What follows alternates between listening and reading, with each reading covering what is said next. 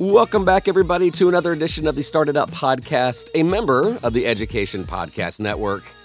Today, I'm going to go over permission, being a thought leader, and a little bit of bravery of stepping out.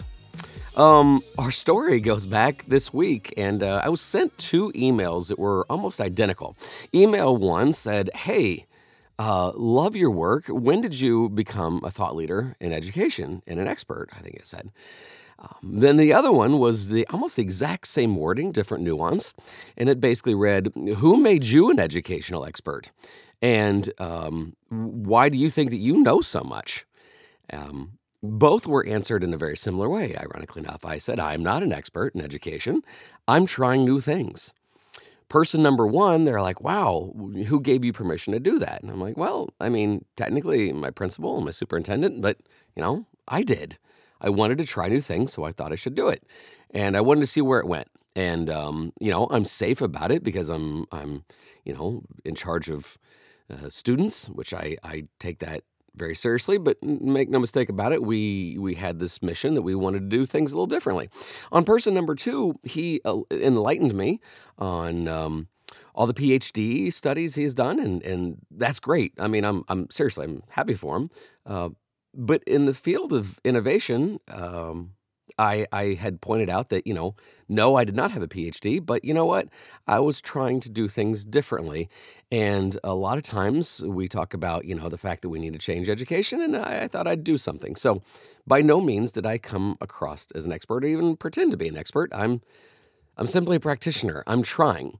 Now, I bring these two stories up for a couple of reasons. One, not to be snarky. I handled both emails well, and actually um, both replied back in a really nice way. I'm bringing these up because it's these two contrasting stories um, that bring up the, the reason why I think a lot of people don't start. You know, I had a po- I had a podcast on last week with John Acuff. I loved that. He started talking about the fact that everybody can, you know, starts about having this big idea. It's the finishing part. But um, I think one of the things, the, the hang-ups of getting started is maybe you don't think that you're qualified, that you need permission. You know, I see this in my class. You know, they're they're waiting around for perfect conditions, or they're waiting around for an expert. And then I've also seen this uh, people that that. Um, have, you know, jobs, and they're like, well, I really want to bring this to my manager's attention, but who am I? You know, I'm I'm I'm not the person in charge here. And and here's one thing I really want you to consider. Um, the person in charge was where you were not too long ago. The person that's, you know, that that is supposedly um, the smartest person in the room. Here's a shocker: they're not. They're learning uh, along, uh, you know, they're learning along with you. So if if you are thinking about making some changes this year, I think one is you can give yourself permission to go out there and start being the linchpin. Right? You can go out there and start providing insight to your company, to your school, to your family, to your kids, because waiting around for perfect isn't isn't going to help anything. And also, you are going to be considered, um, in many cases, the thought leader, the expert, if you do. And I'm going over in my head of who I consider thought leaders and experts, and uh, of the four in my head right now, three of them don't have the credentialing.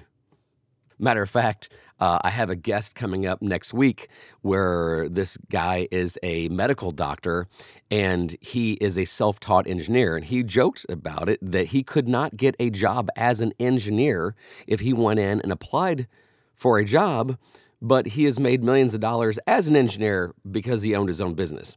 So did he wait for a round for his credentialing? No, he's self-taught, and he made some uh, cool inventions in the in the technology fields. So uh, long story made short, I'm hoping this finds you well. I'm hoping that you're you're just now considering some of your New Year's resolutions, and you're starting to dig in deep. But if you are on the fence and you're afraid that, you know what, I'm not an expert, or I haven't been given permission, or I was thinking about doing a career change, do it, man. Do it right now. Uh, to, not to point back to another podcast, but a couple weeks ago, Jake Kelfer, his dad said, the only shortcut in life is starting right now. So I'm hoping this podcast uh, meets you right there. If you're starting something, just go. Don't wait around for perfect. As always, I hope this podcast has bringing you some value. If it has, you can always go to iTunes and leave us a review. That means a lot to us. And also, if you want to ask some questions or make a suggestion for a guest, you can always go to facebook.com slash startedup. Other than that, this is Don Wettrick reminding you, again, that you don't have to wait around for an expert and that opportunities are everywhere. We'll see ya.